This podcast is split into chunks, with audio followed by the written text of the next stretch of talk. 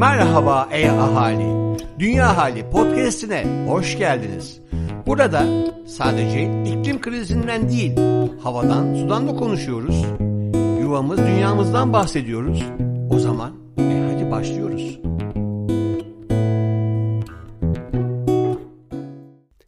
Dünya Hali Bülten numara 7 Selam Dünyalı Kübra Dağtekin Bu haftaki doğa takvimine göre dün ağaçlar yeşermeye başladı. Cuma günü ise çiçekler açmaya başlayacak ve sonraki gün bülbüllerin sesini duyacağız. Son birkaç sayıdır sizleri sık sık kitaplardan alıntılarla karşıladık. Ama bu hafta sözü doğaya vermek, düzenini dinlemek en yerinde alıntı gibi geldi. Yaşadığınız yerde bahar sizi nasıl karşıladı? Kendimizi dışarı atıp yürüyüş yapmak, etrafta olup biteni gözlemlemek için bugünlerde bize eşlik eden çalma listemizi sizlerle paylaşmak istedik. Keyifli yürüyüşler olsun. Yuvamız dünyaya sevgi ve saygıyla. İklim Masası Çağla Fıdıllıoğlu Haberler Dünya Su Günü Su, olmazsa olmaz yaşam kaynağımız. Her yıl 22 Mart Dünya Su Günü kapsamında suyun insan ve doğa için önemi hakkında etkinlikler düzenleniyor. Bu yılki Dünya Su Günü'nde WWF Türkiye, Dünya Su Günü'nde suyuna sahip çık Türkiye çağrısı yaptı. Türkiye'nin su fakiri olma yolunda hızla ilerlediğini vurguladı. Aktarılana göre son 20 yılda Türkiye'de kişi başına su miktarı yılda 1700 metreküplerden 1400 metreküplere düştü yani yüzde 18 azaldı. Toplam suyun yaklaşık dörtte üçü tarımda tüketiliyor. Dolayısıyla tarım ve sulamada yapılacak reformlar su sorunu açısından önem taşıyor. Herkes için su güvenliği. UNICEF tarafından küresel su krizinden en çok etkilenen bölgeler ve insanların incelendiği Herkes için Su Güvenliği adlı bir rapor yayımlandı. Raporda öne çıkan bazı önemli veriler şöyle. Dünyada her beş çocuktan birisinin günlük ihtiyacını karşılayacak kadar suya erişimi yok. Tatlı su, dünyada su kaynaklarının yüzde üçünden azını oluşturuyor. Miktarı ise günden güne azalmakta. Toplamda 450 milyonu çocuk olmak üzere 1.42 milyardan fazla kişi su sorununun yüksek olduğu bölgelerde yaşıyor. Türkiye Büyük Millet Meclisi İklim Komisyonu üyeleri belirlendi. Resmi gazetede yayımlanan Türkiye Büyük Millet Meclisi kararı ile küresel iklim değişikliğinin etkilerinin en aza indirilmesi, kuraklıkla mücadele ve su kaynaklarının verimli kullanılması için alınması gereken tedbirlerin belirlenmesi amacıyla kurulan Meclis Araştırma Komisyonu belirlendi. Başkanlığını eski Orman ve Su İşleri Bakanı Veysel Eroğlu'nun yapacağı komisyonun toplam 19 tane üyesi olacak. Yeşil Köşe Ebru Debba Yeni nesil girişimcilik Girişimciliğin ivme kazandığı yeni bir dönem başlıyor ve bir süredir girişimcilikle birlikte farklı kavramlarda ele alınmaya başladı. Sosyal girişimcilik, kadın girişimciler, etki girişimi başlıklarının ortak bakış açısı net amaçlarla kurgulanmaları diyebiliriz. Dijital dünyanın sağladığı olanaklar, herkese açık ücretsiz eğitim platformları, coğrafi kısıtları aşan işbirlikleri, farklı fonlama yöntemleri sayesinde girişimcilik ulaşılabilir olurken, işin en başında girişimcinin yolunu çizerken özen göstermesi gereken hassasiyetler de son dönemde değişkenlik gösterdi. Dünyada 582 milyon girişimci var ve küçük işletmelerin %60'lık kısmı 40 ila 60 yaş grubu tarafından kuruluyor. Gen Z'nin iş dünyasına nasıl ve hangi şartlarda dahil olmak istediğine bakarsak, ilerideki dönemlerde girişimci yaş ortalamasının düşeceğini öngörebiliriz. Yeni nesil girişimcilerin çoğunda esnek çalışanlar ve esnek iş tanımları var. Paylaşım ofisleri, özellikle pandemi dönemi etkisiyle artan evden çalışma düzeni, sınırlar ötesi pazarların dijital buluşmaları nedeniyle fiziksel alanlara bile gereksinim duyulmuyor. Ortak yaşamlar ve simbiyotik ilişkilerin belirginleştirdiği bu dönemde girişimciler için yepyeni rehberler olması gerektiğini düşünüyorum.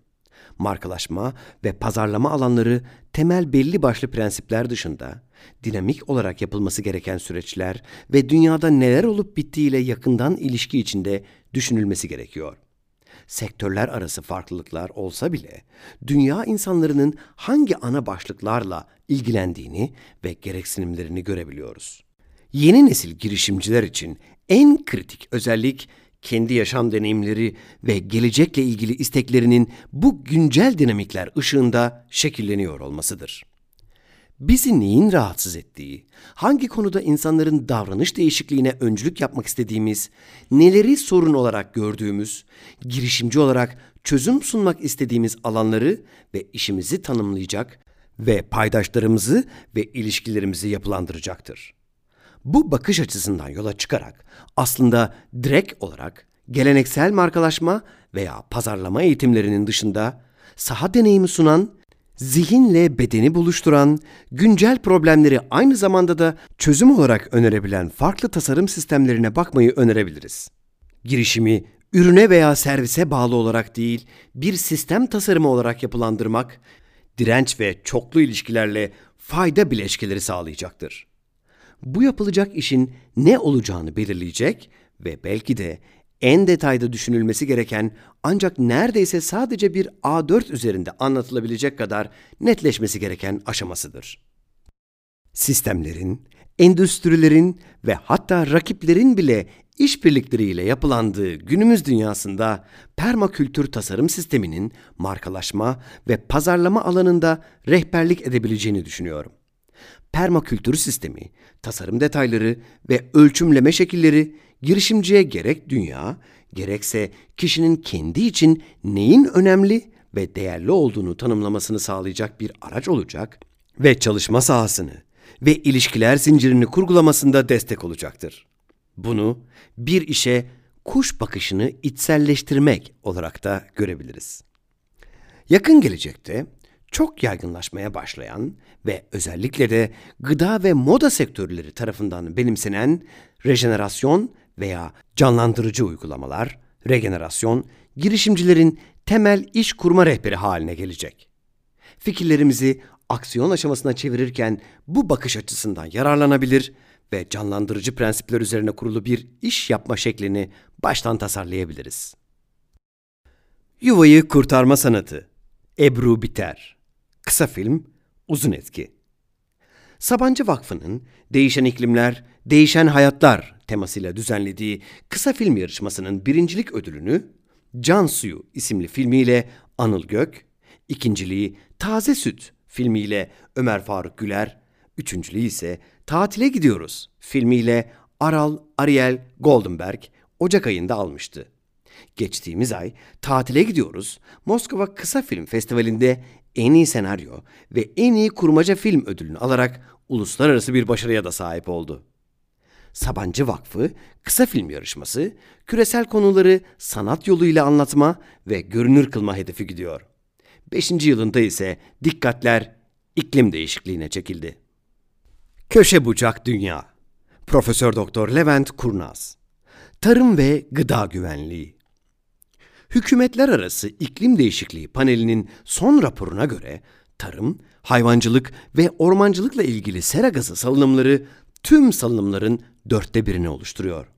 Bu bağlamda bakıldığında hem gıda hem de iklim güvenliğini sağlamak amacıyla küresel tarıma acilen yeni yaklaşımlar getirilmesini sağlamak zorundayız.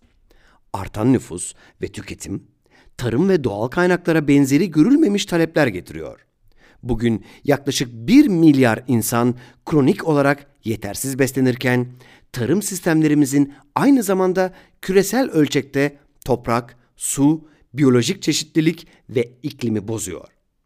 2011 yılında Natur dergisinde yayımlanan bir rapora göre dünyanın gelecekteki gıda güvenliği ve sürdürülebilirlik ihtiyaçlarını karşılamak için gıda üretiminin önemli ölçüde büyümesi ve aynı zamanda tarımın çevresel ayak izinin önemli ölçüde küçülmesi gerekiyor.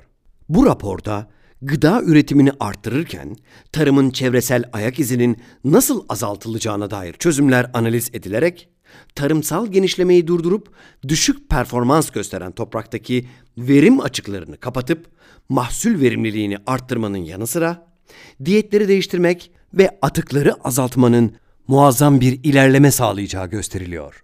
Bu stratejiler birlikte uygulanacak olursa tarımın çevresel etkileri büyük ölçüde azaltılırken gıda üretimi de ikiye katlanabilir.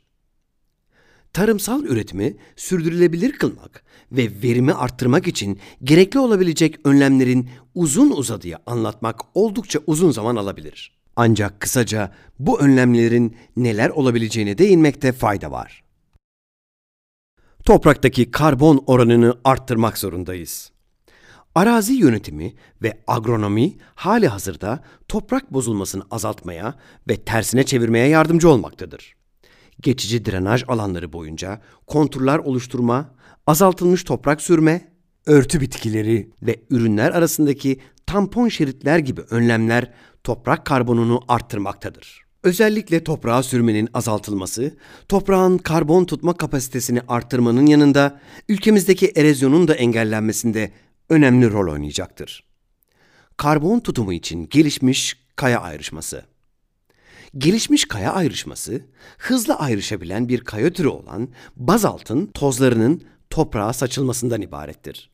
Bu işlem bitki üretimi için gerekli olan inorganik besinleri serbest bırakarak mahsul üretimi ve toprak sağlığı için ortak faydalar sağlarken doğal karbondioksit tutma süreçlerini hızlandırır. Su kullanım veriminin arttırılması. Hem bitkilerin ihtiyaç duyduğu suyun buharlaşma ve kayıplara izin vermeyecek şekilde sağlanması, hem de yeterli suyun olmadığı bölgelerde fazla suya ihtiyaç duyulmayan bitki besinine dönülmesi verimi arttıracaktır. Azotlu sune gübre ihtiyacının azaltılması. Onarıcı tarım yöntemleri ve bilinçli gübre kullanımının yaygınlaşmasıyla daha az suni gübre kullanımına yönelmek ve bu şekilde de toprağın kalitesinin korunması mümkündür. Tarımsal alanların azaltılması. Tükettiğimiz besin türlerini hayvansaldan bitkisel olana doğru çevirerek gerekli tarımsal alanları azaltmak mümkündür. Ancak bunun ötesinde tarımsal ürünlerin üretiminden masaya gelene kadar kayıp yaşamaması da tarımsal üretim için gerekli alanların azalmasında önemli rol oynayacaktır. Tarım arazilerinin doğru kullanılması. Bütüncül bir ekolojik bakış açısıyla tarımsal arazilerde sebze, tahıl ve meyve üretirken aynı bölgede hayvancılığın da gelişmesi mümkündür. Yalnız bu permakültür yaklaşımla tüm araziye bir bütün olarak yaklaşmakla mümkündür. Bu üretim biçiminin örnekleri ülkemizde de hızla artmaktadır. Akıllı tarım uygulamaları denince akla hemen modern aletler gelmek zorunda değil. Bizler akıllıca davrandığımız sürece üreteceğimiz ürünler hem doğaya saygılı hem de besleyici olacaktır. Sorun şu anda 10 bin yıldır uygulanan tarım alışkanlıklarını değiştirmektedir. Bu değişiklik için fazla zamanımız kalmadı. Yuvam dünyalılar ne yapıyor? Özgül Öztürk İzliyoruz. Giysilerimi kim yaptı? Yönetmenliğini M.C. Delaney'in ve yapımcılığını sürdürülebilirlik alanında faaliyet gösteren uluslararası bir ajans olan Futtera'nın üstlendiği 1 dakika 54 saniye süren Giysilerimi kim yaptı? Tüm dünyada kıyafetlerimizi yapan görünmez insanların hikayelerini filmde buluşturuyor. Dünyanın farklı ülkelerinden gelen karakterler giysilerimi kim yaptı sorusuyla etkileyici, ritmik bir film müziği eşliğinde dans ediyor. Altyazılar çeşitli dillerde görünüyor. Moda Devrimi Günü 24 Nisan 2013'te Bangladeş'te Rana Plaza'nın yıkılmasının yıl dönümü. O gün 1133 kişi öldü ve 2500'den fazlası yaralandı. 2016'da Moda Devrimi haftasına genişledi. Moda Devrimi günü iklim acil durumunu vurgulamak için yaratıldı. Moda Devrimi gününde tedarik zinciri çalışanlarının sömürülmesi konusundaki farkındalık da vurgulanıyor. Film, izleyiciyi bir giysinin tamamlanmasına yol açan karmaşık olaylar zincirini düşünmeye davet ediyor ve tüketiciler olarak bizi sürdürülebilirlik, haksız ve güvensiz çalışma konuları için nasıl yardımcı olabileceğimizi düşünmeye teşvik ediyor.